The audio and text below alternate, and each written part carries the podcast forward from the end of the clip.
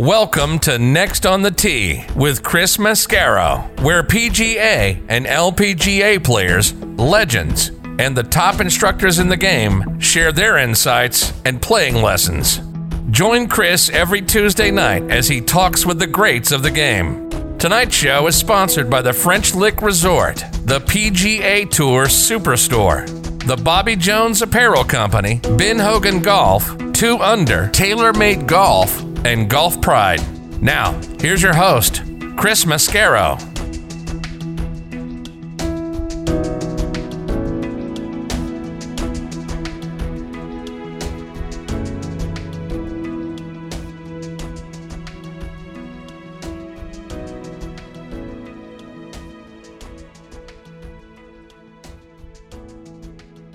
Good evening, folks, and welcome to Next on the Tee. If the coronavirus talk out there is making you sick and you want to escape from that for a while and talk some golf, well, you're in the right place.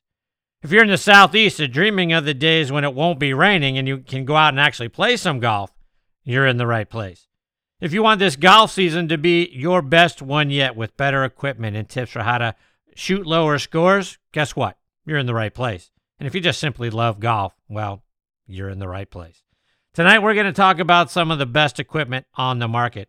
We're going to talk about how to know if your equipment is properly fit to your swing. Plus, we're going to give you some tips for how to hit better shots. And how are we going to do that and who are we going to do it with? Well, my first guest is going to be TaylorMade Senior Vice President of Research and Development, Todd Beach. TaylorMade has got a lot of new and exciting equipment out for this season, starting with their new Sim family of woods and irons. They've also got some great innovations with their wedges their putters, and their golf balls as well, including their new Bigfoot wedge, which I'm very excited about. So, a lot to get into with Todd when he joins me in just a few minutes. Following Todd, I'm going to get a return visit from one of the top fitters in the game, Scott Felix. Go check out Scott online at felixclubworks.com. And you know how important it is to get properly fit for your clubs, like we say all the time. We're not good enough not to get fit. Scott and I are going to go through how to know what the right type of club head is for your irons what things like smash factor mean. We're also going to talk about getting fit for a club that we don't think about getting fit for, and that's our putters. So we'll try to get all of that right for you and get your clubs all set up for you for a new golf season when Scott joins me at the bottom of the hour. And then we're going to wrap up tonight's show with a visit from our friend, Golf Channel Academy lead instructor and one of the top instructors in the state of New York, and that's Brian Jacobs.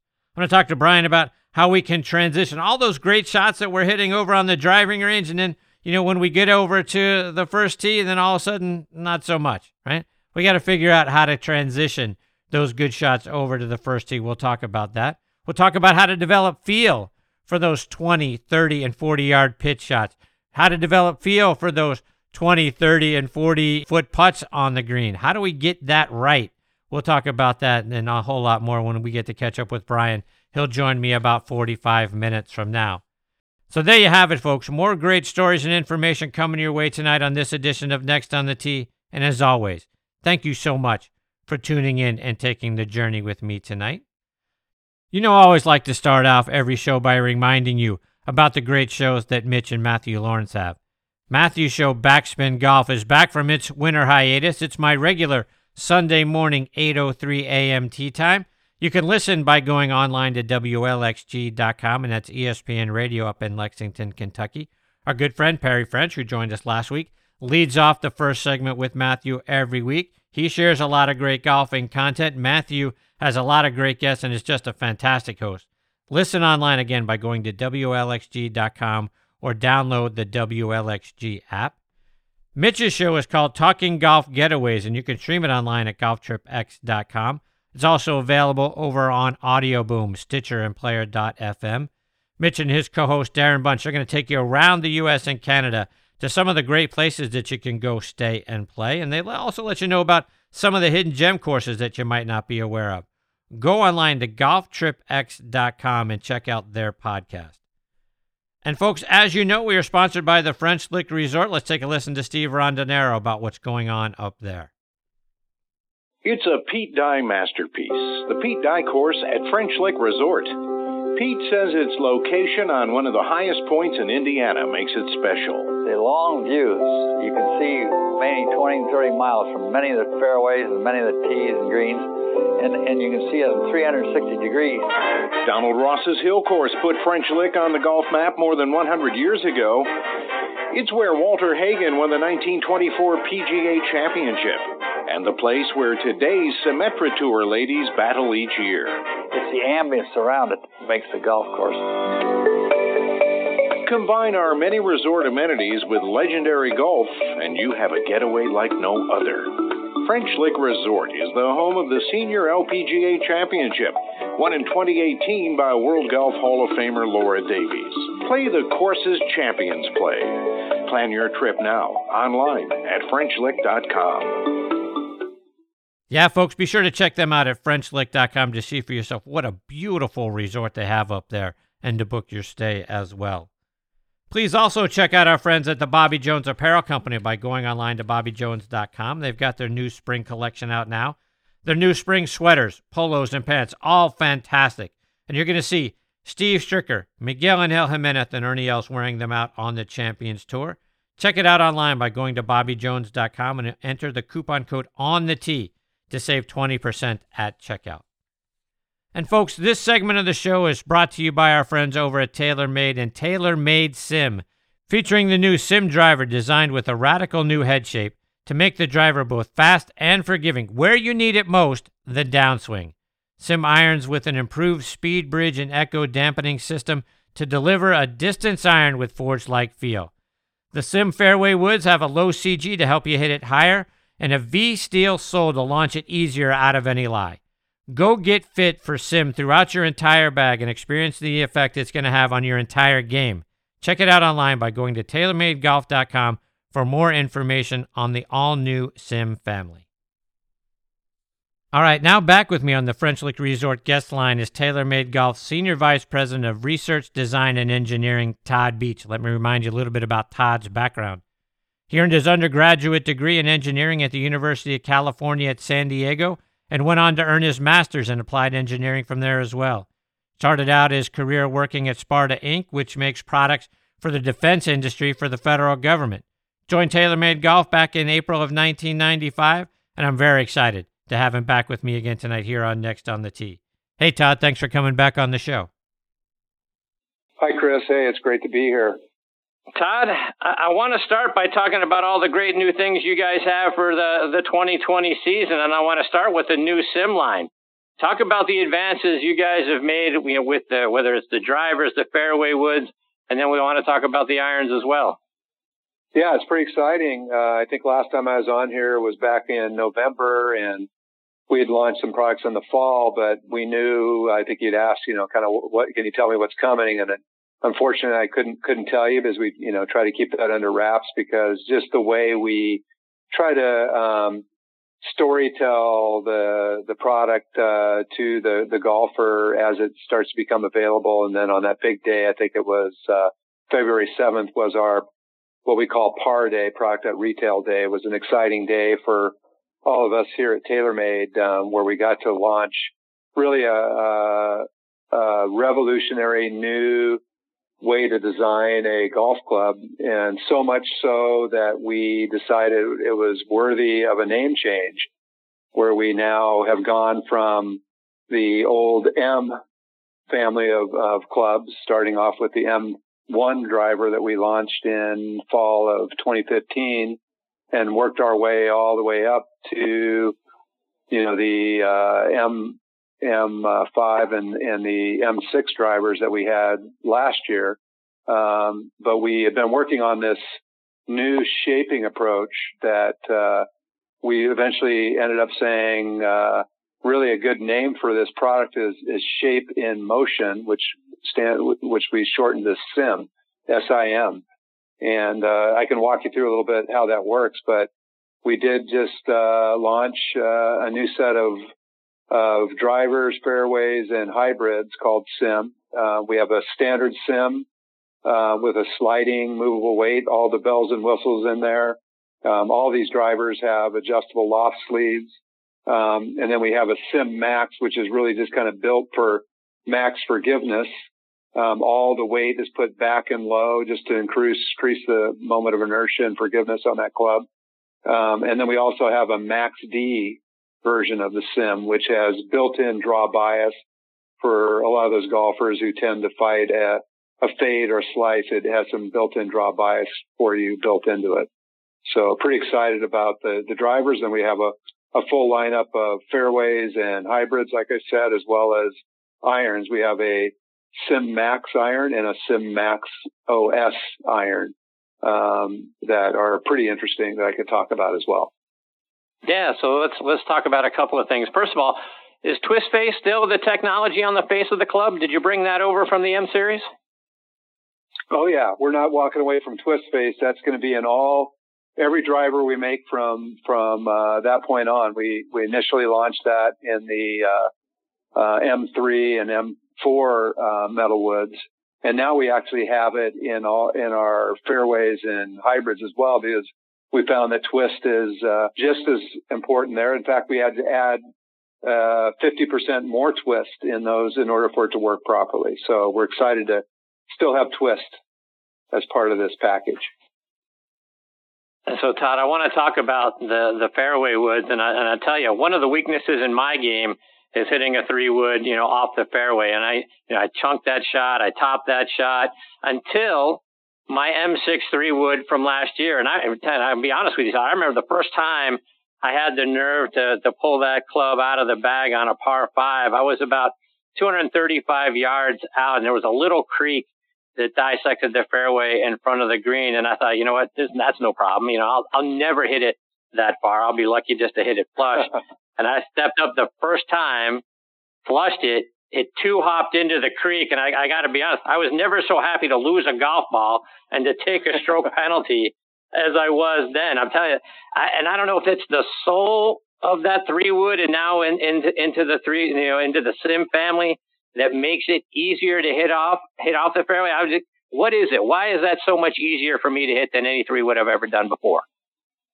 Yeah, well, the the sim even more so than the uh, M6 has got a brand new uh, sole, and we're it's actually the V Steel sole. So we brought back that V Steel, which was kind of a legendary fairway wood. It didn't, it wasn't part of a driver family. We never had a V Steel driver because it was all about the sole. Um, because that sole really reduces the amount of ground interaction that you have um, versus a conventional sole because it's got the full contact up near the leading edge, but then it tapers down to a V in the back. So it allows you to have a larger address view for that club for greater forgiveness, but the playability of kind of a smaller, kind of a peanut sized uh, fairway wood. Um, but yeah, the, I think the other thing we're excited about is we have a titanium version of this sim uh, fairway wood that has a large steel sole that's in the shape of a V. So it's it's the entire sole, the part that t- touches the ground, is steel, so it's heavy and very uh, low center of gravity. But it's also it gives you less ground interaction, and it's got um, probably one of the lowest center of gravities that we've ever had for a fairway wood, which allows you then to get underneath that ball and get it up for a high launch, kind of penetrating flight. Um, it's also got a brand new face material on there, which we call um, Zaytech, and it's really pretty exciting for us. It's actually the equivalent of you know craft beer, um, which is made in small batches. You can get a higher quality beer. Well, this titanium is we, we're calling it craft titanium, where we work with the supplier to do small batches to get us higher strength than we've ever seen for any of my experience of aerospace applications where they have to make higher quantities. Um, and we were able then to get right up to the legal limit on springiness of that face, which is difficult to do for a shallow fairway wood. So it's a, it's a rocket launching machine. It gets the ball up in the air with a really good playability, um, with that, uh, V Steel sole. And it's also got our through slot speed pocket to give you even more speed if you tend to hit a little bit thin, which for me, I think, um, that shot you described there, that's one of the hardest shots, if not the hardest shot for golfers, hitting that three wood off the deck, you know, on a long par four or par five. It's a really difficult shot. So this, this club gives you the best chance to have success and distance at the same time. So let's move on to the sim irons and you've got an enhanced speed bridge and an echo dampening system in those irons. Talk about what that's going to do for us. Yeah, the irons are exciting. Obviously, we've had speed in irons for a while. And one of the challenges uh, with speed is you're making that face ultra thin, and we've gone even thinner this year than we than we have been in the past.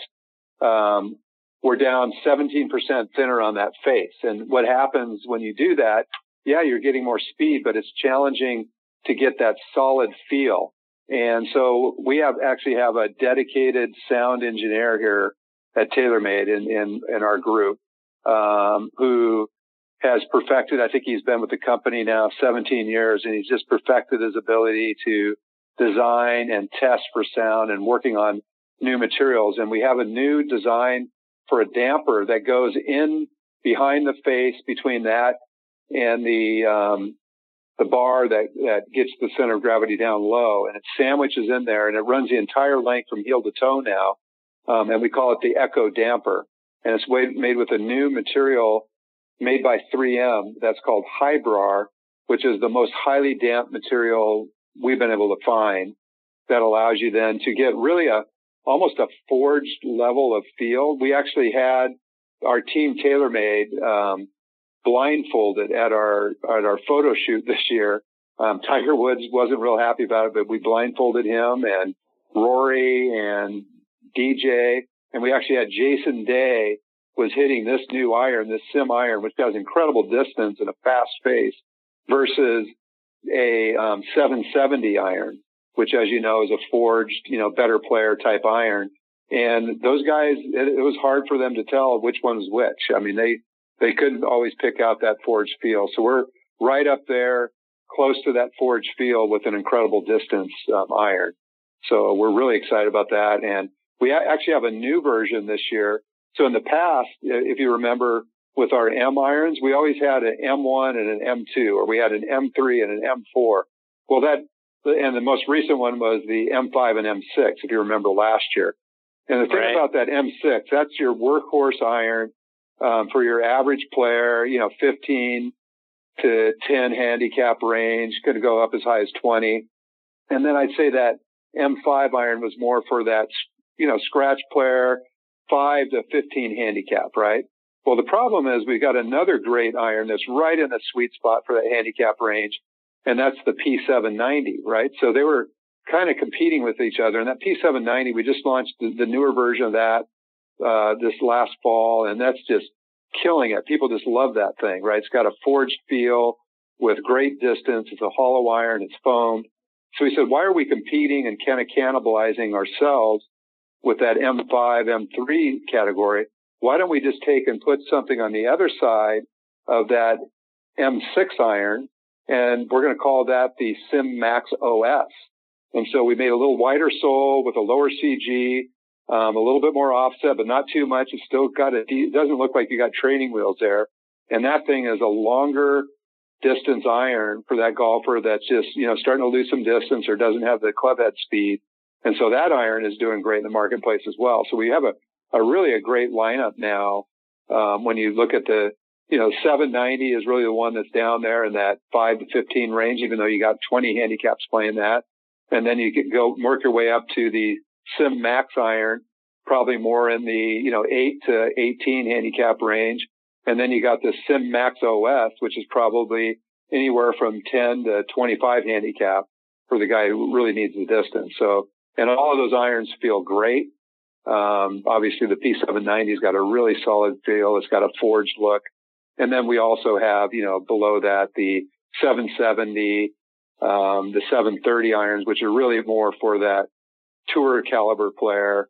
Um, we actually offer Tiger Woods' iron if anybody ever wants to either have that as an office set or actually wants to try to play it, which uh, good luck to play that if you're not a tour caliber player. But uh, great, great line yeah. of iron. Uh, you know, that, it's funny you mentioned the the P7 TWs because that's that was going to be my next question around. You you look at that set of irons and and uh, I'm I'm curious of who's buying those because obviously they're made for Tiger Woods or that caliber player. And I think, you know, we go out and we see Tiger playing great last year at the Masters, you know, with those irons. And, and, and the next thing you know, well, we, we want to play like Tiger. So let's go buy his irons. I'm not sure that's a great right, strategy, right? So I was curious, uh, how, you know, what, what you're seeing from a sales and, and a just feedback perspective for people that are going out, rushing out to buy those irons and then trying to play them. Yeah, exactly. So I, I think that, you know, the irons have done really well for us. We didn't know when we started this project and we worked closely with Tiger. Obviously, we wanted to make an, an iron that Tiger would play himself. And that was quite a process and a great learning experience for us. Um, we got him into the driver in the woods first, but he said, you know, hey, I want to take my time and make sure this iron is just dialed into my needs. And, and we really took the time, you know, the first year he was on contract doing that. And then obviously got it in play for him. And then we said, Hey, uh, how about if we offer this as our kind of our, you know, supplement to the P730 forged iron? And, uh, we did that. And little did we know that he was going to win the Masters last year. And the thing has just really exploded because, you know, what a, what an incredible story that was. And so I'm sure a lot of people, you know, around the world are buying that just to have it as a commemorative type thing that that's the set of, of irons that, you know, he, he had the, probably the most incredible comeback in the history of sport to win that. Um, and then some people are actually playing it. You know, if you're down there single digit player, yeah, go ahead and give it a shot. We actually have an option, um, because he, you know, if you look at the loft that the average tour player plays, it's a, it's a weaker loft than say what we offer in our um, sim irons, right? Because those guys really forward press it. Um, they're hitting down on the ball severely and they trap it, right? And so they can play a weaker loft. And if you give that weaker loft to an average player who kind of releases the club and uh, doesn't have the same shaft lean, they're going to hit it too high. It's not going to go far enough, right? So we adjust the lofts to make it work for the swing type. Well, Tiger actually has a weaker loft than the average tour player on his specs. It's almost two degrees weaker on some clubs than the average tour player who's weaker than the average player. So even some tour players probably shouldn't be playing Tiger's irons, right? So we do have an option wow. if you go to buy those that you can click on there that you want Tiger's actual specs, uh, which would be two degrees weaker. And then I'd say definitely just keep a measure off a set. yeah. Todd, let's talk wedges. And, um, you know, I'm intrigued by uh, your new high toe wedges that have the grooves that cover the entire face of the club. And I've always wondered why grooves didn't always cover the entire face, but talk about that design. Yeah, we're excited about that. Um, you know, first of all, just ever since we came to, came out with the milled grind uh, wedges, uh, our wedge business has been growing. Um, and then we came out with the high toe, um, you know, a year and a half ago and that thing really just took off. And that was the first one to have the, the grooves all across the face. And that really came from feedback from some of our tour players, you know, specifically Dustin Johnson, um, noted that a lot of times when he opens that thing up and hits a flop shot or out of the sand, the ball can actually slide up and be off the toe or even off the high toe, right? So he's like, why don't we extend that toe up a little bit higher just to make sure you're always going to catch some face and why wouldn't he have the grooves out there for that type of shot, right? Um, and so that's when we came out with that, and the high toe's done great for us. Um, we've since now come out with a really exciting iron that we came out with last fall, I think, right before I talked to you in November, um, which is called the Milled Grind 2. And what that one is, is we actually have a, a unplated raw face on a carbon steel face. So it's actually going to rust a little bit. Um, but the rest of the, of the head is plated with uh, chrome uh, plating, nickel chrome, so it will never rust. So the beauty of that is you get all the performance benefits of the better spin characteristics, especially in wet conditions that a raw face gives you, which pretty much every tour player plays a raw face, but it's got the beauty of a chrome uh, finish and just a beautiful wedge. So when you show up in the store, it's not going to be kind of the whole head's not rusted. We got a nice sticker that goes over the face that protects that. Peel that off, and then once you play, it'll start to rust a little bit, not too bad, but you'll get that spin benefit. But you don't have to look in your bag and see this rusty, completely rusty wedge, which the tour players are used to, but the average golfer isn't really used to that. They've never really done that well. So we're really the first company to ever offer that combo. Uh, but now we've also supplemented the high toe with our Bigfoot high toe, um, which is just a really easy to play, wider sole, almost, you know, like some of those uh, infomercial type wedges where you can just hit it out of any lie. And it's got the high toe benefit, the score lines across the whole face, and just a really easy to club to hit out of uh, rough or or the sand for the maybe a lot of times for the golfer that doesn't really have the skill to really open it up the way you should. A lot of times that a better player would with those wedges. that just squares the face a little bit more. It's got that wider sole that allows them just to swing and, and the ball just gets out of out of the, the junk. Yeah, and and that wedge has got me so excited. I mean, I can't wait to get my hands on one of those things because, as uh, I've I've said on this show in the past, you know, probably the weakest part of my game is uh, greenside bunkers because you know I tend to to blade it way over the green, or I you know chunk it and leave it in the you know, in the bunker. So it looks like with right. that wider sole that I can glide that that wedge right through the sand and, and at least get out. I mean, I'll, my goal is to yeah. just get out and give myself a putt at it. Is that what that's designed for? Yeah.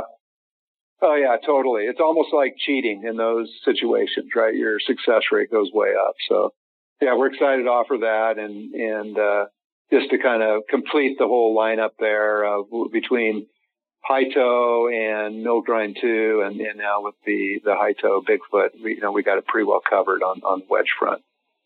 Let's uh, let's move on and let's talk about the the advancements for the spider putters. And I got to tell you, this the, the first generation spider putter is my all time favorite putter. I, I seem to have gained a heck of a lot by uh, switching to that putter. Talk about what's new with the spider putters this year. Yeah, the spiders. Uh, you know, we have the Spider X putter out now, which is uh, just a really nice refinement to our original Spider Tour putter, which is the one that really got TaylorMade on the map in terms of putters. Uh, we we shot up to uh, you know over 20% market share in putters, which is a great milestone for TaylorMade. Um, uh, and that all started with Jason Day putting that red spider in play, um, and and the visibility we get we get with our team TaylorMade out there um, with that with that style. And then you know we got a lot of feedback. We worked when we signed Rory, got some feedback from him that he kind of liked the concept, wanted to play a mallet, but wanted it a little bit more refined uh, with some of the same uh, MOI stability. And that's where we worked on that Spider X, which really has um, you know, a um, improved uh, white stripe right down the middle that gives you good alignment capability. Um, it comes in a copper color, um, and it also comes in a, a, beautiful blue color with that white stripe. And now we've expanded that to offer it in, in like a chalk uh, white color. Still has the white. It's kind of a tone on tone, just a beautiful color there. And that putter is continuing to get wider and wider use out on tour. Obviously, tour, um, Rory is the main one that's out there that is uh, pretty visible every week putting with that. But we got Matt Wolff, we've got Dustin Johnson. Um, you have, um, you know, uh, most of our, our team TaylorMade has kind of moved moved into that more modern version of the of the Spider Tour. So we're excited about that one.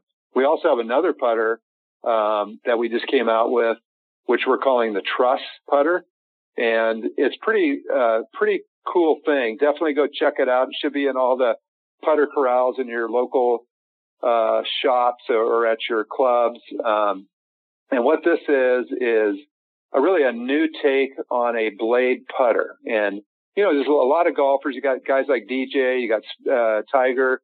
They just like looking down. They're used to looking down at a blade putter. And DJ knows he puts better with a with a mallet. You know, so he'll usually go back to that spider but then, you know, if he starts struggling, he'll go back to the, the blade again. And, uh, and so a lot of them just are used to that and they know the blades don't give them the same stability that a mallet does, right? Because it just doesn't have that moment of inertia and it just can't because of the geometry. But what we found is a lot of the twisting that happens on an off center hit on a blade, which you'd be surprised at how off center golfers hit, even some tour players, but certainly the average player. A lot of that comes from can be offset by the stiffness of the connection between the shaft and the and the um, head, and especially for center shafted blade putters. If you ever hit those off center, you can really feel that head rotating and it actually can affect your accuracy on a, uh, you know, a, uh, like a 14 foot putt. If you're open by 0.8 degrees on impact due to the rotation of the head, you're going to miss that putt. And that's a pretty tight tolerance to hold. So what we've done is we've developed this, this truss system that really comes in as two connection points to the head um, that then come in to one connection point at the top of the hosel that adds additional stiffness um, to that kind of unsupported mass, um, which takes you from what would be about one degrees of rotation um, for a traditional um, mounting down to between 0.2 to 0.4 degrees of rotation on that off center hit. So it definitely stiffens up, you know, that connection there. And then, but the cool thing is when you look down on it, it looks just like any blade putter. But from the back view, you say, Hey, what's going on with that, you know, truss connection there? So definitely check that out. And we're seeing some of the players on tour are starting to gravitate to that as well. The, the ones that kind of like that blade look. Todd, one more before I let you go. And you guys have also done some work on your golf ball lineup. Uh, I see my Project A golf balls are gone, being replaced by a, a whole different line of similar style golf balls. Talk about what you guys have done uh, in the golf ball segment.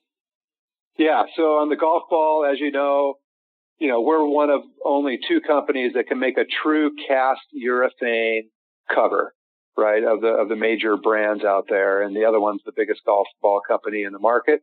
Um, we acquired those patents when we acquired Maxfli decades ago, and we've continued to refine that with our five layered construction on the TP5 and the 5X, um, which is played by virtually all of our team TaylorMade minus Tiger, who's still playing his uh, Bridgestone ball, which is much more spinny than, you know, again, he's a unique guy out there in terms of what he wants to play.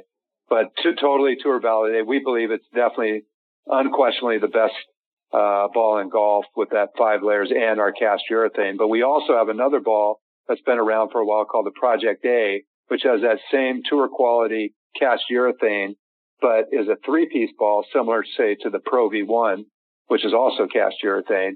Um, but it sells for a lower price point down in the $35 range as opposed to up in the 50 plus range. And, uh, a lot of golfers you know, want to have the benefit of that cast urethane without, without paying that higher price point. And, uh, we've had that project A around for a while and we really decided to really highlight the fact that this is a tour caliber cover with the cast aspect. So we, we've renamed that now to be tour response because it's really this golfer wants the ball to respond the way they need it for their slightly lower clubhead speed, right? So we have a new response lineup, which is this tour response, which is a three piece ball, cast urethane, great performing for that golfer, especially good performance around the green, checks up on chips shots, which by the way, the average distance that a average golfer is away from the hole on their third shot on a par four is actually 30 yards. That's the average distance. Well, what does that mean? Wow. That means they're on average not they're not on the green, right? And what are they doing? Right. They're doing a little 30 yard chip shot, right? So um, yeah. this, this, ball is really designed to help him hold the green um, and not slide off, you know, skid off to the back and be, end up in the bunker on the other side. So great ball for that player. We also have uh, its companion ball, which is a um, our best three piece ionomer ball. Um, which is, you know, uh, competing with a lot of other ionomer balls out there. We think this one's the best in the market, which again, it has that response technology, which is designed to respond, um, to lower speeds, give them, uh, more, more ball speed. And it's got a brand new dimple pattern, a seamless dimple pattern on there to give that golfer a little bit more lift, keep the ball in the air longer. So, um, that's one's called the soft response. And then the tour response is the cast urethane ball. So we're excited about those. We also introduced a brand new uh, PIX design, um, which has what we're calling clear path alignment. It's really a cool ball that um, is being played on tour by Rickie Fowler. Um, so it's got a little bit of that orange uh, uh, Oklahoma State uh, coloring in there that he helped do, and he actually helped us design a, a new way to move the side stamp in line with the TaylorMade logo and get rid of the side stamp that allows you to have one continuous path when you line up the PIX. Um, so you kind of see a, a, a, visual image of your ball, whether you hit a straight shot um, on, on, your putts, which is pretty cool. So we're excited about that. We've also added some colors into the uh, TP5 and 5X line. We have yellow uh, for both of those that are going to be coming out. Um, um, I think next month. So that's that's pretty exciting as well that those are coming. So we're definitely adding a lot more to the ball line. Um, and it, it, again, it's probably our fastest growing single product category for the company because of really the, the technology behind that cast urethane and the five piece construction. Well, Todd, before I let you go, let our listeners know how can they stay up to date with all the great things you're coming out with. Follow you guys, whether it's uh, it's on your website or it's uh, over social media as well. Yeah, definitely. If you go to our website, we've got great uh, uh, uh, deep dives on there if you want to learn more about the products. And then definitely you can follow us on social media. Um, definitely follow all our team TaylorMade players. Um, starting with Tiger Woods has probably got the biggest social media following of all golfers. Um, Rory is probably not far behind and, uh, DJ, Jon Rahm. We got some great young guys that are pretty active. Uh, Matt Wolff and Collin Morikawa. that, uh, they're all going to be, as they put these new products in play, they're going to be talking about how it works for them. And, and obviously we're running a lot more, trying to be a much more approachable brand. Um, cause we really spent a lot of time designing products like D types, uh, for the average golfer. And so take a look at our TV commercials we're running that are going to really explain a lot more, um, how these products work for, uh, average golfers as well. Well, Todd, I always learn a heck of a lot every time you come on the show. I hope you'll come back again soon. I'm sure there's going to be a lot more great stuff to come. Well, always enjoy spending time with you. And like I say, I hope you'll be back again uh, here before too long. Sounds good, Chris. I, would love to. And yeah, it was great to finally get to talk about the new stuff. Thanks for giving me some time. Absolutely. Todd, take care. All the best to you and your family and everyone there at TaylorMade. Looking forward to catching up soon. All right. You too, Chris. Thanks. That's a great Todd Beach, and folks, that was as educational about you know a lot of great new equipment that they that they've got coming out, and I'm I'm excited to tell you what between you know the the SiM driver and the SiM three wood, and again best three wood I've ever hit off the deck. You know, you guys know I'm I'm almost 55 years old. I've been playing this game since I was 12, and uh, suddenly I'm able to hit a three wood off the deck now uh, with with these with this brand new three wood. So very excited about that.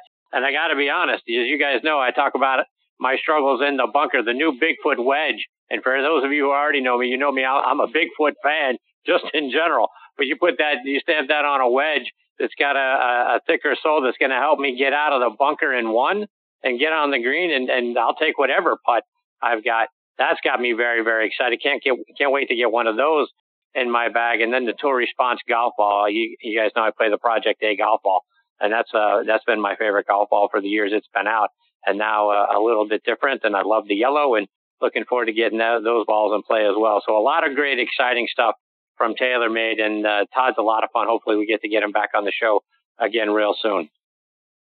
All right, before I get to my next guest, Scott Felix, I want to give a shout out to our friends over at Positive Vibes Golf, and you can find them online at positivevibesgolf.com. Give them a follow on Twitter at PVibesGolf. Their head covers and putter covers are a very unique way to keep your mind focused on positive thoughts because they're a great on-course training aid as well because they help you stay positive by putting positive, happy images in your mind every time you go back to your golf bag and you look at your head covers, you're going to smile. See why I say that by going online to positivevibesgolf.com and give them a follow on Twitter at PVibesGolf. All right, now back with me here on the French Lick Resort guest line is Scott Felix, and Scott has 20 years of experience with club fitting and repair. He's worked with players like Loren Roberts, Casey Wittenberg, Tom Stickney, our good friend Sean McKeel. Scott has been consistently named a top 100 club fitter by Golf Digest and among the best in the business by companies like Callaway and Mizuno and Ping. Uh, if it's happening in golf equipment, Scott knows about it. And if you're anywhere near Memphis, Tennessee, and you want to get perfectly fit for your golf clubs, or better yet, want to get a set of golf clubs, you know, built from the bottom up, go see Scott. Check him out online at felixclubworks.com and on social media at felixclubworks. And I'm very excited he is back with me again tonight here on Next on the Tee. Hey, Scott, thanks for coming back on the show. Hey, thanks for having me, Chris. How are you? I'm fantastic, my friend. How things going up in Memphis? It's, it's doing good right now. No rain, sun's coming out, starting to see some green grass. Wow. so, yeah. I'm jealous as hell. We haven't had we've had sun I think one day in the last couple of months. We've had nothing but rain after rain after rain. So I'm still dying to get my golf clubs out and get out on the range and start practicing. Good for you guys for starting to get some sunny weather. Yeah, so, it says it's supposed to Scott, rain next seven or ten days, but it's uh it uh there you go. sunny all day today. Scott, for for those of us that you know are around the country and are starting to see, like you said, some green grass, and we're dying to get the clubs out of the garage and onto the golf course, but you know, many of us we've had the same golf clubs that we bought off the rack a few years ago. Should we just head out to the driving range and start swinging the same old swing with the same old clubs, or what should we be doing? I think the first thing anybody should do, you know, getting ready for the season is make sure they go through the bag, make sure they freshen their grips up.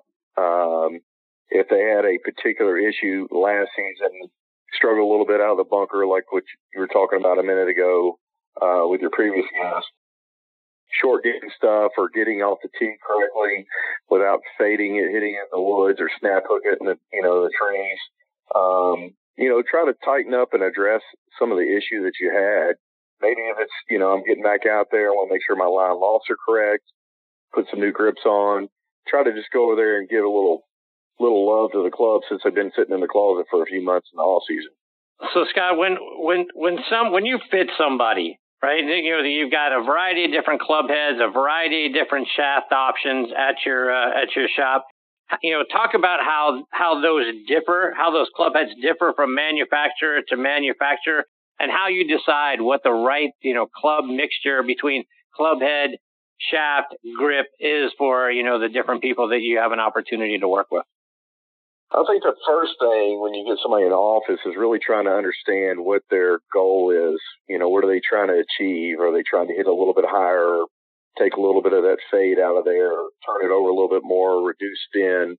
So, you know, that first initial conversation having with them, trying to figure out what, what their issues are, where they'd like to go, looking at the equipment that they have, and then knowing what products that I have in my office, um, which is every manufacturer, tons of different shaft options, um, and just trying to start migrating them in certain directions to see if that helps them improve those areas of what they're doing. So, uh, not as efficiently as they like. So, um, for example, if somebody's just fading a little too much, you know, how is their driver set up? Uh, you know, they think that they're hitting the ball too high when they slice it. So you'll have guys that'll put their hosel, especially like on a TaylorMade driver, they'll put it on lower which they don't know that that just opened the face up two degrees.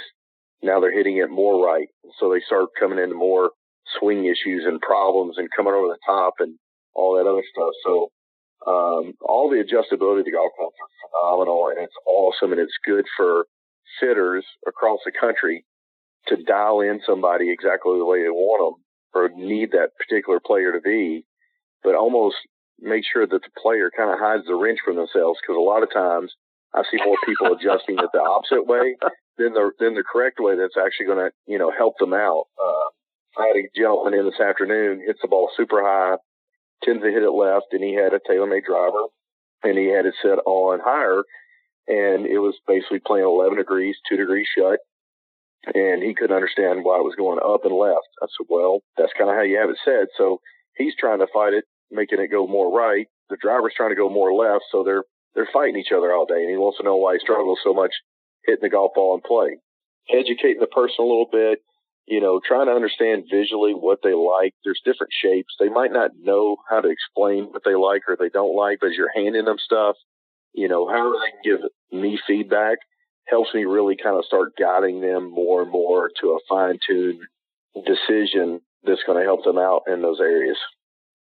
God, just to take that, you know, a half a step further, and we talk all the time right here on the show, and you and I have had this discussion before, but you know, about the importance of trying uh, to get fit, and the, and the fact that players like me, we're not good enough not to get fit.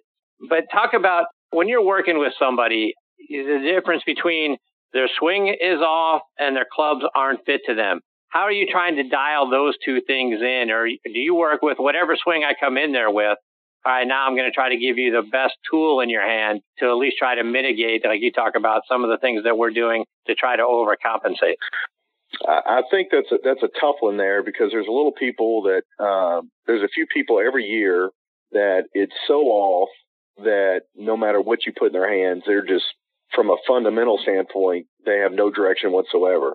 And I know a lot about the golf swing and why it's doing what it's doing. I've built golf clubs for 25 years, so I know how to swing weight it or tip it a little bit different or make it shorter or build the grip up a little bit or try to, you know, massage variables in there to help certain things that they're trying to get in and out of. But, you know, I have a few every, every once in a while that it's so bad that they've got to get some of the fundamentals under their belt before I can even get a driver in their hand because they're, they're, they're hitting, you know, they're topping 10 in a row. There's no way they can even make contact. So that part of it, they get a little bit ahead of it. But the biggest thing when guys get in there is understanding, well, why why are they doing what they're doing? You know, is their ball position too far back?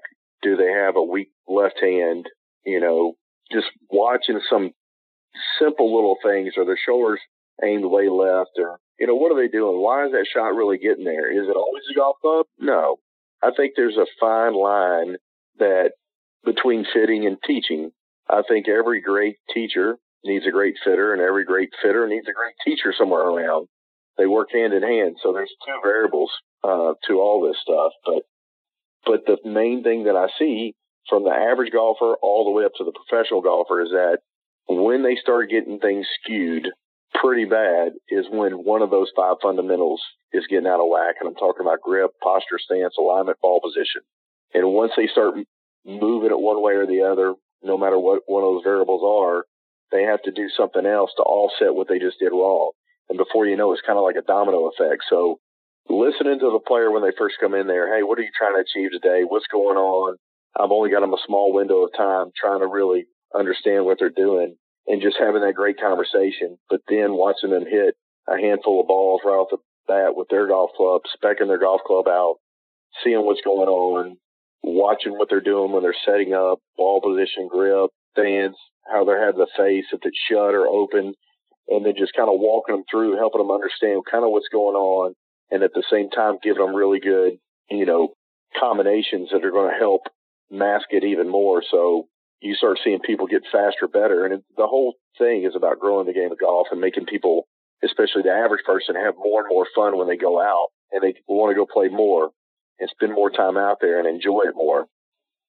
Scott, you mentioned a moment ago us dealing with the wrench and, and, and making all kinds of crazy moves with with the drivers and making them adjustable and that sort of thing. And and for those of us, and I got my hand in the air, who don't know what we're doing when we're making adjustments with the driver, do you do you pull you know folks aside and say, okay, here's here's what this does. When you loosen this and you twist that, this is this is the end remark. So like you talked about a moment ago, we're not making it even worse, thinking thinking we're doing the right thing but we're actually doing the opposite of what we need to be doing with it. So what's hard is is trying to explain to somebody when you take loft off, you're opening the face up. It, it doesn't register in people's heads, and and trying to give them a visual and show you show them actually how that works and how the tips in those shafts how they're slightly bent at such a so so so small that it gives that face sitting open a little bit more, or a little less. Uh, it's just making sure that they kind of understand what's going on at the end and why you did what you did. But at the same time, I always tell them, call me or text me if something's going wrong before you start kind of messing with it. Let me know what you're going to do and I'll tell you whether it's going to help or hurt. Just because I want them to keep playing good golf and I want them to keep them engaged and not all of a sudden if they feel like they're falling off the wagon a little bit and then they mess it up, they're really off the rails big time then. So, um, I remember when adjustable drivers first came out, a couple of my tour players, they couldn't wrap their mind around being able to take a shaft out and move it. And all of a sudden it's sitting different. The loft's different. It looks different. They just couldn't wrap their mind around it. And, uh, they go, I don't even want to take a chance even messing with it. So will you just glue the tip into the head once I get it the way I want it? That way I have no, you know, chance of even thinking about taking that thing out, messing with it. Well, let's talk about shaft length because one of the things that I think the notion is always the longer the shaft, the further we can drive the golf ball. When I think about when I'm starting to get wayward, if I'm going to, you know, slice the ball off into the rough or worse into the trees because I'm trying to hit it too hard or whatever it is I'm doing and it, it's going wrong. If we shorten the shaft a little, an inch or so, does, does that help us gain more control we may lose a little distance, but it, it's actually better, at least for someone like me, because I'd rather be hitting it in the short grass than uh, maybe driving up another 10 or 15 yards and finding it in the rough. Well, you got most guys that they tend to get deep. They come over the top. That's, I would say that's your average golfer. And when you give them something longer and longer, it makes it harder and harder to hit in the face. And the longer it is, the more they get stuck when it comes, when it gets long. Um, so shorter feels a lot better to guys. And the other thing, it helps you hit it in the center of the face way more often. And there's a lot of people with exactly that, that sentiment that thinking that, hey, if I go from 45 and a half to 44 and a half, I'm going to lose club head speed. I go, all right, well, let's try it. So I have shaft options that are inch short. I'll let them hit golf balls and just go, okay, did you feel like you, you know, what do you think that was? And they look up on the board and their number is either the same, it can go a little faster, or it might just be a mile an hour slower. But they feel more comfortable at that shorter length. They're hitting it more in the center of the face. And it's way better result just because you can control something shorter. The other thing too is when you show them that, hey, you're consistently, your smash factor is higher. You're hitting it more in the center of the face. And even if you are two miles an hour lower and you hit it in the face and you're more efficient, you're actually hitting it five to 10 yards further than the one that you hit in the face every once in a while, two miles an hour faster club head speed. Doesn't mean your ball speed's any better. And once they start kind of understanding that, people just think shorter, I'm going to hit it shorter. And that's not the case. Guy, you just mentioned smash factor. And we have so many data points out there now, uh, you know, with, uh, with TrackMan and all of that sort of thing. And we hear smash factor. Tell us what it is. Smash factor is how efficient you're hitting the golf club in the center of the face. Um, usually 150, 1.50 is perfect, you know, for a driver. And, and the easy way to understand that is if your club head speed's 100 miles an hour, your ball speed should be one and a half times faster than your club head speed. So club head speed's 100, ball speed should be 150. And so if you take a driver and just keep using the 100 mile an hour, you know, point, and you're not hitting it in the face and your smash factor is 143 or 142, 141, you're nine miles an hour off. Basically, for every mile you're off in ball speed, that can cost you two to two and a half yards. So that's quite a bit. Scott, just a couple more before I let you go. And you also do a great job and you've got a putting lab. And that's, I think that's one club in our bags that we don't often think about that we need to get fit for. Talk about the steps involved and what you do to get people into the right putter. The uh, the putter y'all were discussing earlier, the spider putter was is probably one of my favorite putters from back in the day and is very very popular. You see other companies actually copying that in so many different ways. But back in the day, they had six different types of alignment aids, and the thing that I like about that is you could you used to be able to click different alignments on top of that spider putter back for the tour guys where you had one single line, no lines, two lines. Uh, they called it the half court because it looked like a free throw line with one line, or you had the full court with two of them, uh, kind of like a mini two ball kind of look. Uh, but you could take a guy and I could put them on my laser grid board, which I can put a laser, a, a mirror on the toe of the putter. I have a laser shooting out from this board and I could take different alignment tops with the same putter that has the same lie loft, length, everything, and people would aim them different based on how you visually see it. So the main thing that I like to do with, with people when they're putting, and the main thing about putting is whatever they do on their full swing, if they tend to cut across it a little bit, or they have a lot of face rotation, or they tend to block it, when you put them on the putting board and you start watching what they're doing, they do exactly every single time um, what they do in their full swing. You don't really have anybody that blocks it on their on their uh, full swing and go over there and they start hitting kind of you know, a lot of face rotation because they don't know how to rotate the face anyway. So, um, getting people on the laser grid board, understanding what they're doing. If they're more of a straight back, straight through, they have a lot of arc. Um, they tend to dump the putter a little bit, hit it on the bottom, kind of chipping it. Um, it can detect all that, showing where their impact is loft wise and directional left or right. So I can start changing different variables in the fact of lines that are longer typically aim a little more left. Shapes will let you aim more left. Lines more forward typically are a little straighter, more to the right. So kind of watching what the person's doing and then matching up a hosel. Most people don't realize that an Anser neck or a little slant neck, a single bend, a double bend, a center shaft are all coming on mallet putters now. And mallets are, you see more and more guys on tour putting with mallets because they're easier to line up. But before you could only really get them one way. It was either center shafted or face balanced. And it really never fit a lot of people's stroke type or their natural tendency. So it didn't feel functionally correct to them. But now you have so many different shaft hosel options on these mallet putters. People are starting to putt better and better because they're lining it up easier. They got more confident and then they have a neck that actually fits their natural stroke type. So they're starting to enjoy it and, and build that confidence on the greens. Scott, before I let you go, and this is all great stuff, I can't thank you enough for that. Um, let our listeners know about the services that uh, that you have and, and where they can find you and uh, the place that uh, you're working out of now up there in Memphis.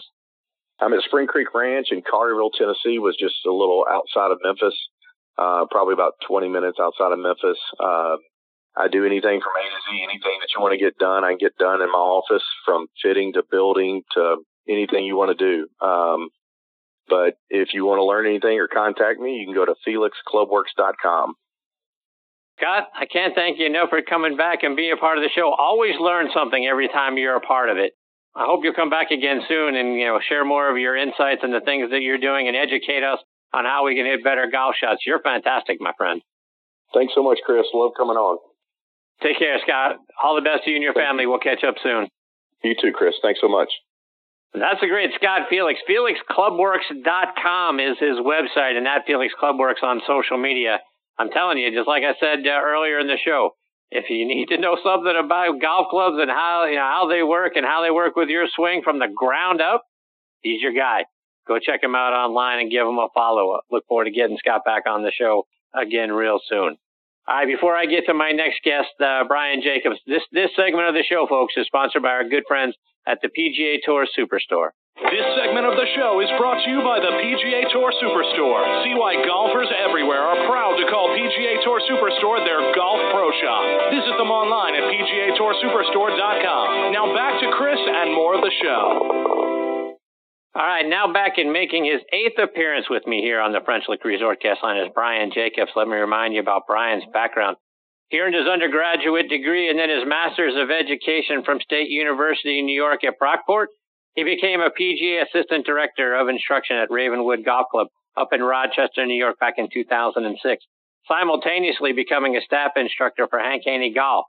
In 2010, he became the director of instruction and a Hank Haney certified instructor at Irondequoit Country Club in Rochester. 2014 became a lead instructor on the Golf Channel Academy. 2015, he started the Brian Jacobs Golf Academy at Ridgemont Country Club up in Rochester. I've got my Brian Jacobs golf hoodie on out of my deep respect, uh, respect and appreciation for Brian for all he's brought to this show and for the game of golf and very excited. He is back with me again tonight here on Next on the Tee. Hey, Brian, how are you, my friend? Chris, thanks so much for that great intro. Uh, I've got my Bills stuff on, and you've got Brian Jacobs golf gear. That's phenomenal. Yeah, I'll take mine. You can keep yours. That's right. That's right. Brian, I, I want to start off our time. I want to get some opinions from you about the game of golf before we start getting into, into uh, some playing lessons. And you and I got caught up in a Facebook debate uh, with our friend David Ogren about technology and how far the golf ball flies. And, and David's point is, you know, we need to grow the game of golf. And if we roll the golf ball and the clubs, the technology back, the game is just going to become harder. And therefore, fewer young people are going to want to play it because you know, they like hitting it 300 plus yards. And if you only drove at 270, game becomes a little harder. Maybe they go back to playing video games and won't play golf. And, and kind of my point is I think we need bifurcation. And, you know, let the amateurs like, you know, like me, you know, let us have whatever technology and hit it as far as we want and, and go play. You know, college baseball has aluminum bats and college football plays by a different, uh, different set of rules. So there's some precedent, you know, for having rules at different levels for different levels of the game. So, you know, from a pro perspective, you know, let's roll it back for them. But what I don't want to see, Brian, are places like St. Andrews become a pitch and putt because they're driving it 400 yards and they just got to chip it onto the green. And, you know, these guys are going to be breaking 60 out there. Um, I just don't like the bomb and gouge sort of thing. But wh- Right. what's your thought?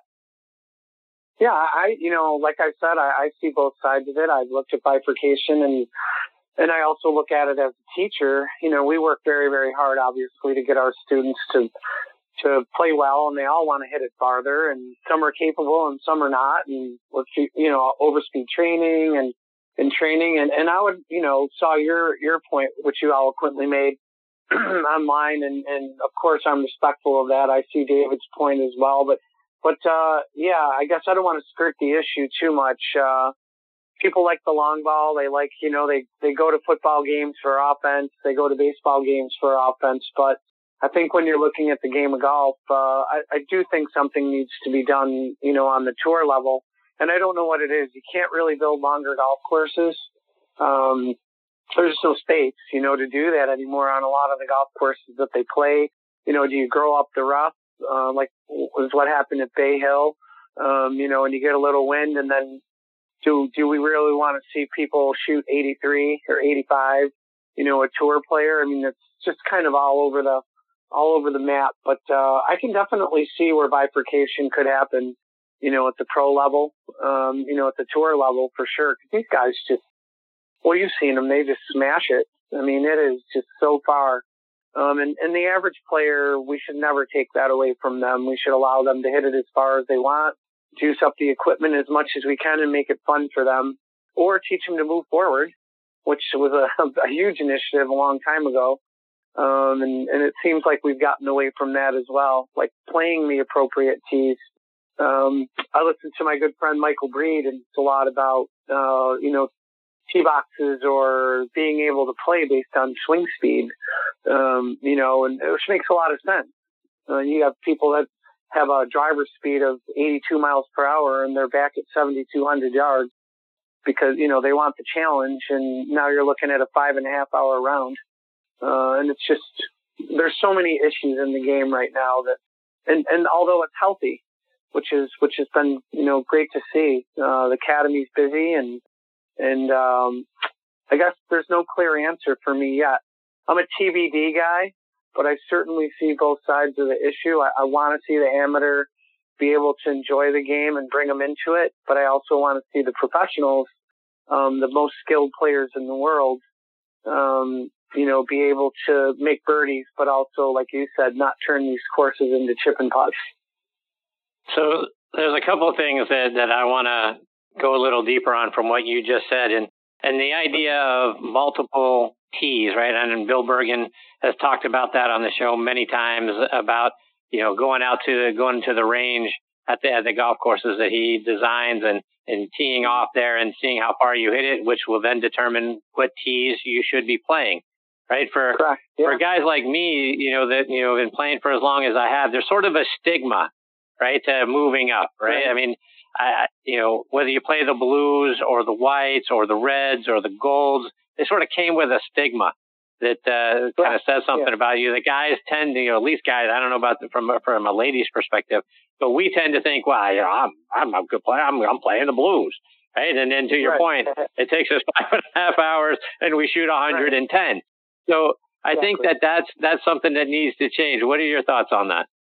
I totally agree. I've been a big proponent of not coloring the tees, number one, you know, and then I get it a lot at you know, with, I'm, I'm going away this week actually. Friday we leave for Bay Hill and, uh, I've talked to players already that are going on the trip. We'll play a number of different golf courses in the Orlando area, but let's make sure, you know, that you guys are at the proper tees and here's where you should play. And well, I'm not going to play the ladies' tees. You're not playing the ladies' tees. There's no such thing.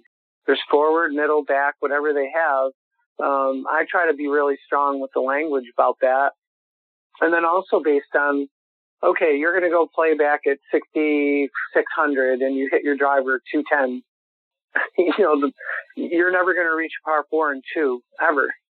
Um, you know, you're going to be hitting long irons in and hybrids in and three woods in. I think it would be much more fun. And, and I'll move up actually with guys. Uh, we have a couple in the group that'll play forward because they don't have the ego about it. So I'll move right up with them. I think that's a blast. I think that's fun. So I would take the colors away from the tees, number one. And then number two, we got to rename. We got to start uh, an initiative to have these called forward, middle, back, uh, and waybacks, you know, or, or not you tees, right? We got you and not you and not you and not you and not you, um, possibly. You know, it's and and I get it. I've taught students before that I had a gentleman a number of years ago that he refused to move up. He just would not, you know, I'm not moving off the white tees. Well, he was a doctor. I go, Doc, it's 6,700 yards and you're 75 years old. This can't be fun. You know, up there is fun. And to this day, I, I think he's still around. I would imagine that he never moved up ever for a round of golf. They just get it in their head. They're not moving. I think we got to. I, I agree with you. I think we got to change some somehow, some way, so the so the ego and the old stigma is gone, and now it's just a, a different. You know, we're calling it something different. I agree. That's a great idea. Hey, talk to me about Bay Hill. You know, you say you're going yeah. down there. I'm curious to get your thought on on last uh, last week's Arnold Palmer Invitational. To your point, there were there were a lot of 80s shot out there, and you know only four guys yeah. finished under par. What what did you think of that? Do you enjoy watching that kind of golf, or or do you not like to see uh, the guys struggle and you'd rather see more birdies?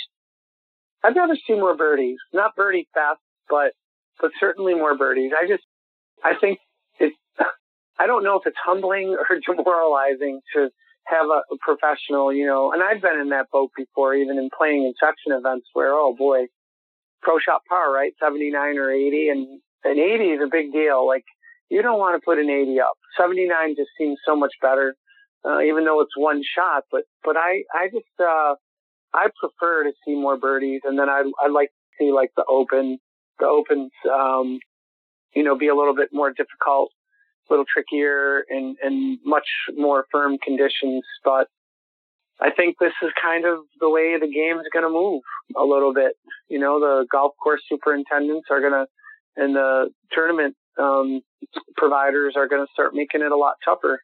They're going to start growing the rough out and growing it up, and they're not going to let the guys come in and tear their courses apart. So I, I don't, I wouldn't be surprised if this is a trend, you know, down the line as it just keeps going. So to answer your question roundabout, I don't like to see the tour players shoot 80 or 85. I'd much rather see them shoot 70 or 65. So talk about your trip. Why? Uh, what got you going down to Bay Hill, especially right after the API? Well, it's funny. We uh, I used to do this a long time ago. I used to go visit a good friend uh, Ed Bow, who was in uh, was in Amelia Island, and I used to take an annual trip, and it started to get to be big. It started to be 20 people, 24 people. The wives would go, stay at the resorts, and then it just got kind of hard to manage. So I took a couple of years off, and I said, you know, I'm going to do Ireland or something, and I just never did it. And so I have a number of students who are retired and uh, and they've been students for quite a while. And so we last year we went to um, reunion and had a great time. And so we said, well, I said, well, let's plan another trip. We'll we'll go to Golf Channel, uh, you know, tour the studio, show you where where the you know where I do all my great work. Um, and, uh, you know, take a tour of the facility. We'll play Bay Hill we'll play taking some of the local flavor. And, and so I've got six guys going down, uh, you know, kind of a manageable trip and we'll stay at the lodge. And, and so we play Bay Hill, uh, the 17th, uh, at about two o'clock in the afternoon. And so these guys are, they're just fired up because this is a bucket list trip for most of them. Um, they would never even consider, you know, trying to get on there. So it'll be fun. I'll show them around, show them all the memorabilia, and Mr. Palmer's office, um, you know, the, the lodge is just, it's wonderful. Every time I went down to shoot content, they put you up there and, um, it's just phenomenal, that whole property. Sometimes you, you stand there and you're like, wow. I mean, Arnold Palmer was here every day, you know, walking around and, and, um, had the good fortune to meet him before he passed away a number of years ago and, and, uh, just a true gentleman and, and really made an impact in a short, you know, short conversation. So bigger than life to me. Brian, let's let's move on. Let's get some playing lessons uh, for our folks here that hopefully can help them shave some strokes off of their scores. And but um, one of the things that you and I were talking about as well last week is how you like to have your students practice and play together. Talk about why you like to do that. I like it because uh, there's always bright spots, you know, in your groups where somebody's um, exceptional at doing something that somebody else can't do. And when they practice together, you know, I encourage them all to ask questions. And probably one of the best ways to cement learning is to have the student teach the student or teach the teacher. Uh, so there'll be times where I'll ask questions and say, okay, take me through now. I'm the student and you're the teacher and I need you to hit this shot. Let's say we want you to hit a high, you know, high draw. So talk me through how you would, would do this. And they get a little nervous at first and and I said, it's okay. Don't worry about making a mistake. Just tell me how, what's in your mind, what's going through your mind on how you want this to happen. And, and so they'll just walk you through the steps. And then if you need to add anything in, you add it in. And so they become very proficient, you know, at thinking that way. And then if they're coming off the lesson tee and, and maybe like last week I had a, a group practice of myself with three other people and we played, you know, we warmed up and I showed them how we, you know, go through the process of putting first, then chipping pitching, um, and then full swing through up to your driver, and then you go back and putt a little bit, and then you go back out and play. And they're like, wow, we never thought of that. We just jump out of our car and, you know, um, you know, just run to the first tee. And so they start to learn processes. They start to learn how to think different. Um, and then they also develop a camaraderie. They develop friendships. And so these trips that we go on, um, these guys are will be friends for the rest of their lives. You know, they enjoy each other's company. When you're having breakfast, lunch, and dinner, and you're playing golf, and you're talking, and you're laughing, and and they'll be like, "Man, how did you hit that shot on that hole?" Oh, well, I you know turned the club a little bit to the left, and I swung more to the right. And right or wrong, it worked for them. Um, and so, yeah, you should give that a try. You know, and it's it's uh it's kind of cool to watch them practice together. Brian, I want to, you, know, you mentioned, you know, kind of warming up and getting ready to go play around the golf. And mm-hmm. oftentimes when, when we're on the range, boy, the, the swing is good. The shot looks good. And then we go over to the first tee and, and then not so much. How, how can we do a better job at taking that beautiful swing that we just had on the practice range and take it over and translate it to, uh, on the course? Well, the first thing I you know, share with people is, is number one, you don't want your swing to warm you up. You want to be warm before you swing or to swing. So it's important to spend a little time previous to you getting on the range, you know, loosening up properly, whether it be, you know, riding a stationary bike or doing some band stretch and foam roll and then come out. We need to really dedicate, you know, some time to warm up our bodies a little bit and then truthfully on the range, we work a lot on just tempo, tempo issues, you know, just trying to find our tempo for the day. We all know our mechanics are good. Um, and people fall into this technical trap where they go and they play and they make the game very technical and it's not at that time. It's physical and mental and it's tactical at that time. There's very, you know, there's the technique part should be done. Um, so we try to help them relax. We try to help them get in a good mindset and then get them into a process when they play where we teach um, what uh, Lynn and uh, Marriott and Pia Nilsson teach, where there's a play box, there's a think box, a play box, and a memory box. And then as we start to align, we teach them about trusting their eyes. So we always have them behind the golf ball and get in this process of getting behind the golf ball. Trust your eyes when you pick your target set the club face, then set your feet and just, you know, let it fly. Don't spend a lot of time over the top of the ball. And then when you get, after you hit your shot, you just objectify it, whether it's great or good or good enough or no good. And then you're on to your next one. And um, if you start to see patterns where your misses are all over the place, you've got to get one way. You got to get it to one way, whichever way you pick. Get it either right or left, and then we can fix it from there as you're playing golf. And uh, it, it's kind of ironic, but it's been warm up here this winter. So uh, yesterday it was in the 60s, and one of my guys that I had today uh, said that uh, he was out playing his club and he kept blocking it. He kept hitting it to the right. So he told his group he was with threesome. He said, "This one's going left. It's hooking, and I don't care how far it goes." And so he he hooked it, and then his eyes got really big, and he said, "And I said, what happened on your next drive?" He goes, "I killed it." He said, "I hit it. I piped it with a nice little draw." And I said, "Well, why do you think that happened?" He goes, "Because I changed the pattern." He goes, "I changed the club face, just like we learned." And I'm like, "Hello." success. there you go. Fun. It was a great story. You know, when you're you're talking about a 24 handicap telling the story, you know, and that he just he goes, I piped it. He goes, it was awesome. I'm like, good. I said, I guess we're getting somewhere. There you go. Brian, let's move a little closer to the green. And, and one of the things that uh, many of us struggle with is, is feel and distance control, particularly on the on the shorter pitch shots. You know, 20 yards, 30 yards, 40 yards. What's a good way for us to develop that feel? Yeah, that's awesome. That's a phenomenal question. So we do uh, a random wedge ladder. It's called. So uh, in our in our either our warming or our warm down, there's always wedge work in our lesson. So uh, what we did today was we had eight different distances from 20 yards, so uh, 20 to 85 or 90 yards today, and we would pair those. Like let's say we had number one was 20 and number eight was uh, 90 yards. We would put one and nine together, and we'd have four different rounds. We'd go one, two, three, four, and then we'd go one and eight, two and seven, you know, three and six, four and five, and then the next round would be randomized a different way.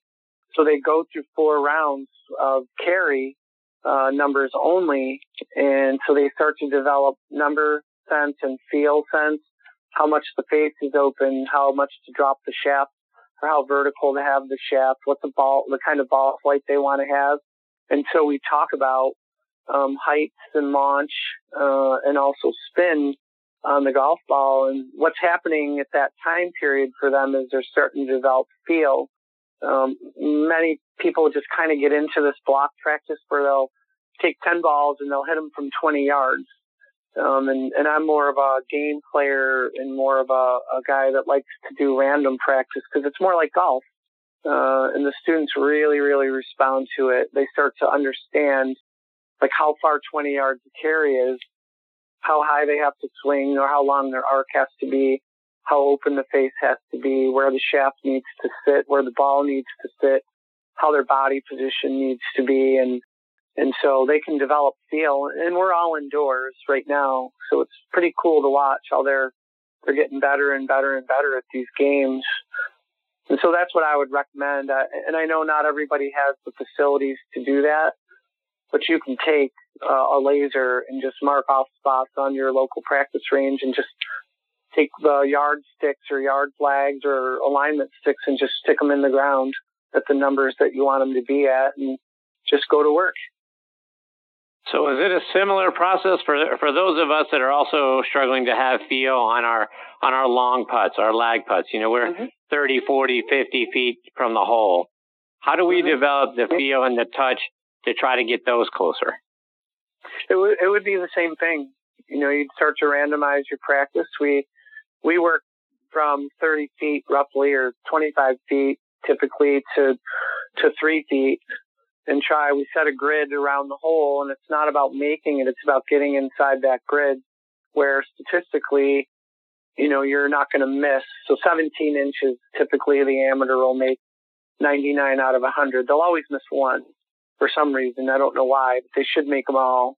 Um, you know, most of the friend, your friends, I say, like, if you can get it inside of your friends or your buddies in your groups are going to give them to you.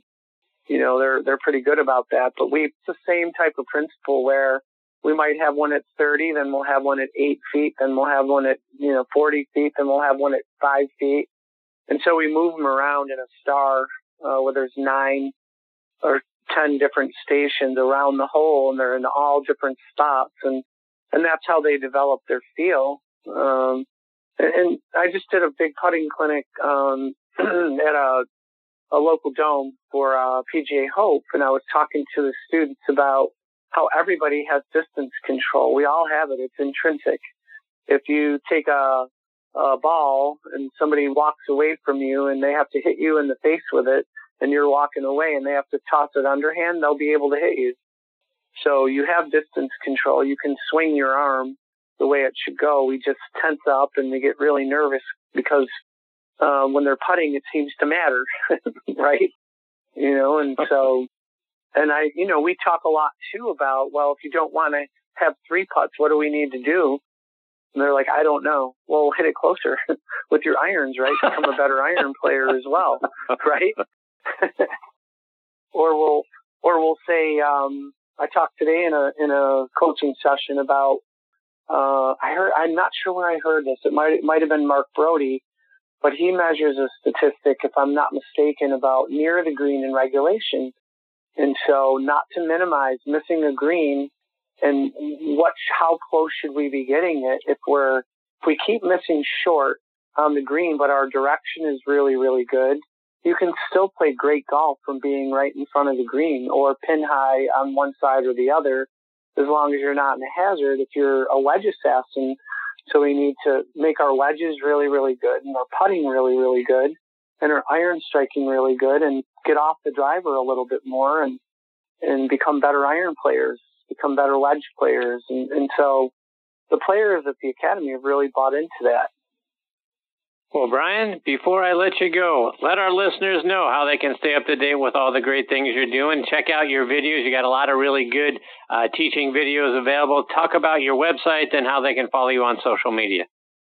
Sure. Well, thanks for the kind words about the videos. It's uh, brianjacobsgolf.com for the website. And then uh, Instagram and Twitter are at Brian Jacobs Golf. Uh, and they can contact me right through the website, right on the contact form. Follow me on Instagram, and and also if anybody is interested, they can they can send a video right right on Instagram or right through Twitter or right right uh, through the contact form, and I'm happy to assess it for free. So I expect your video soon. Wow, no kidding! I'll be working on that this yeah. weekend. I promise you. I get that yeah, over to you. Line. Yep, down the line and and uh, whatever club you want, and we'll we'll coach you up online a little bit. Well, I appreciate you. Yeah. Brian, always fun having you as part of the show. I can't thank you enough for taking time out of your busy schedule to come back. Uh, always so much fun when you're here. Yeah, thanks, Chris. I always appreciate the uh, invitation and the opportunity to do that, and and uh, just wish you and your family the best. Same to you and yours, my friend. Look forward to catching up with you again soon. Play well at uh, at Bay Hill. Try to find uh, our our good friend Nat Sheary, Natalie Sheary, is uh, down there as a as a caddy right now as she get tries to get uh, you know kind of rehabbing to get back out on the Symetra tour. So say hello to her oh, if you happen to run into her. Oh, I'll have to. Hi, Brian. Take care, my friend. All right. Thanks, Chris. See you, Brian. That's a great Brian Jacobs, BrianJacobsGolf.com. And like I say, there's so many good videos that Brian has put together for all different aspects of your game. Go online and check those out. Can't help but learn something every time Brian is a part of the show, and every time you tee up one of his videos, you're going to come uh, come away from that feeling a heck of a lot better that you figured out what's going on with your golf swing. So Brian's a, a wonderful guy and a great friend, and I can't thank him enough for being here and uh, look forward to catching up with him on the other side of this Bay Hill trip, hear how that went, and then getting him back on the show again real soon. All right, folks, time for me to put a bow on this episode of Next on the Tee. My sincere thanks to Todd Beach, Scott Felix, and Brian Jacobs for being here. Please check out our website, nextonthetee.net, to keep up to date with what our guest schedule looks like, who's going to be joining me. Please also check out the show. It's available as a podcast on a lot of great sites. Our good friends over at podcast.co and Podbean. Can't thank them enough for all the all they've done for the show. We're also on Launchpad DM, Spotify, iHeartRadio, Audio Boom, Player.fm. We're all over the net. You got a favorite podcasting site? Yeah, I'm sure we're on it. Folks, thank you again for taking time out of your night and making us a part of your golfing content. Until next week, hit them straight, my friends.